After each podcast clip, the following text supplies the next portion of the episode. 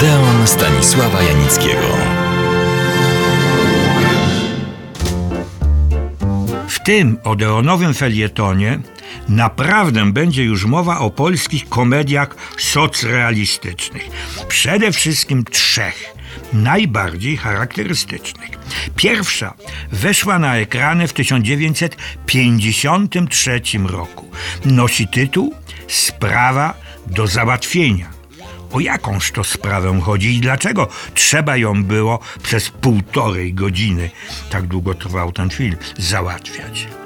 Otóż dziennikarz telewizyjny już w roku 1953 nie zajmuje się demaskowaniem, ściganiem, odsłanianiem wątpliwej prawdy, ale stara się załatwić Wtedy się załatwiało, a nie szło do sklepu i kupowało.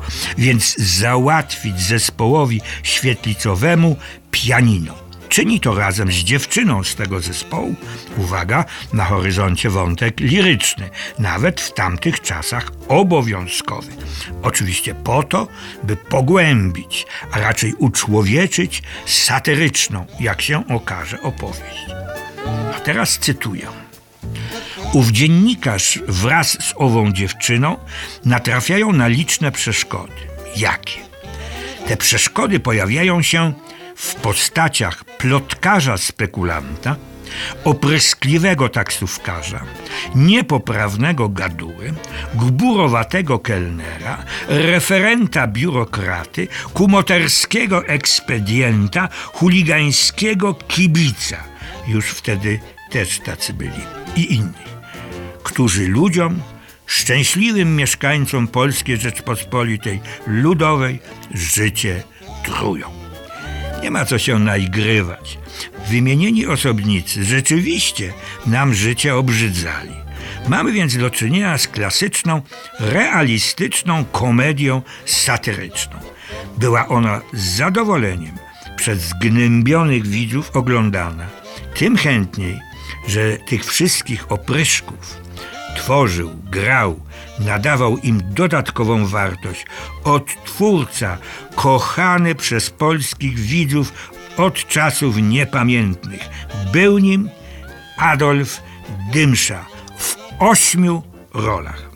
Scenariusz napisali renomowani satyrycy Stefania Grodzieńska i tandem Zdzisław Gozdawa i Wacław Stępień, a reżyserowali też jako para mistrz przedwojenny Jan Fetke oraz przedstawiciel młodego pokolenia Jan Rybkowski. Komedią satyryczną była również ta zatytułowana Irena do domu z 1955 roku. Reżyserował ją wspomniany przed chwilą Jan Fetke. Ciekawy człowiek i twórca. Opowiem o nim kiedyś oddzielnie. Jeśli w sprawie do załatwienia mieliśmy przegląd negatywnych postaci, które obrzydzały nam codzienne życie, o tyle w Irenie, wzywanej do domu, chodzi o jeden problem. Szczerze mówiąc, aktualny po dziś dzień – Oczywiście w innym wymiarze i w innej formie. Jaki to problem? Tym poważnym problemem jest miejsce i rola kobiet w życiu prywatnym i zawodowym.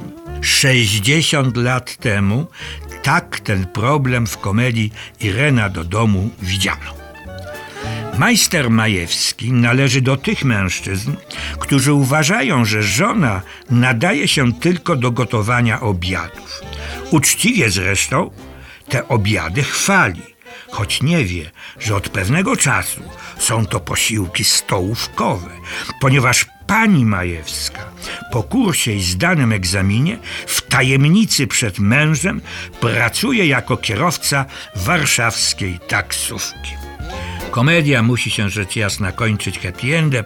Żona godzi obowiązki rodzinne z zawodowymi, a mąż dochodzi do wniosku, że ma fantastyczną żonę. Po drodze jest jeszcze kilka atrakcji, wymienię tylko trzy.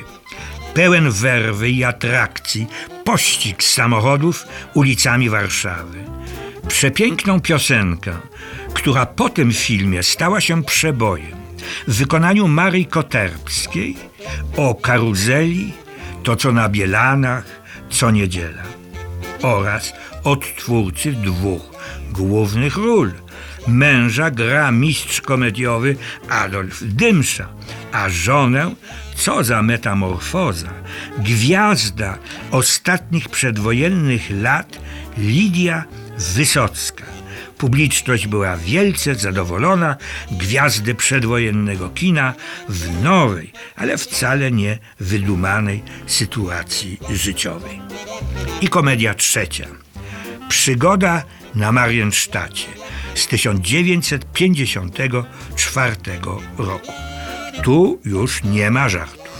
Odbudowa Warszawy, nowe metody trójki murarskie, współzawodnictwo i mistrzowie tego propagandowego, ale i rzeczywistego wysiłku w przywoływaniu do życia skatowanej i brutalnie zniszczonej przez hitlerowców naszej stolicy.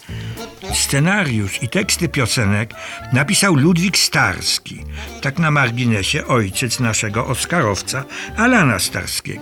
Autor najpiękniejszych przebojowych piosenek przedwojennych. Śpi kochanie, ach jak przyjemnie kołysać się wśród fal, czy umówiłem się z nią na dziewiątą.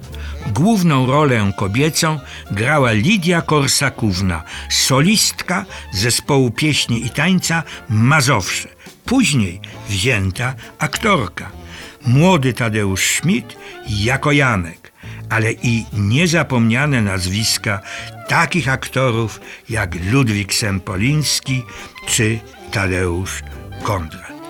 A przede wszystkim była przygoda na Mariensztacie jednym z pierwszych polskich fabularnych filmów barwnych. Te kilka komedii wraz z komediami zagranicznymi pozwalały nam przeżyć ten trudny czas. Zapraszam Państwa serdecznie na następny Odeon.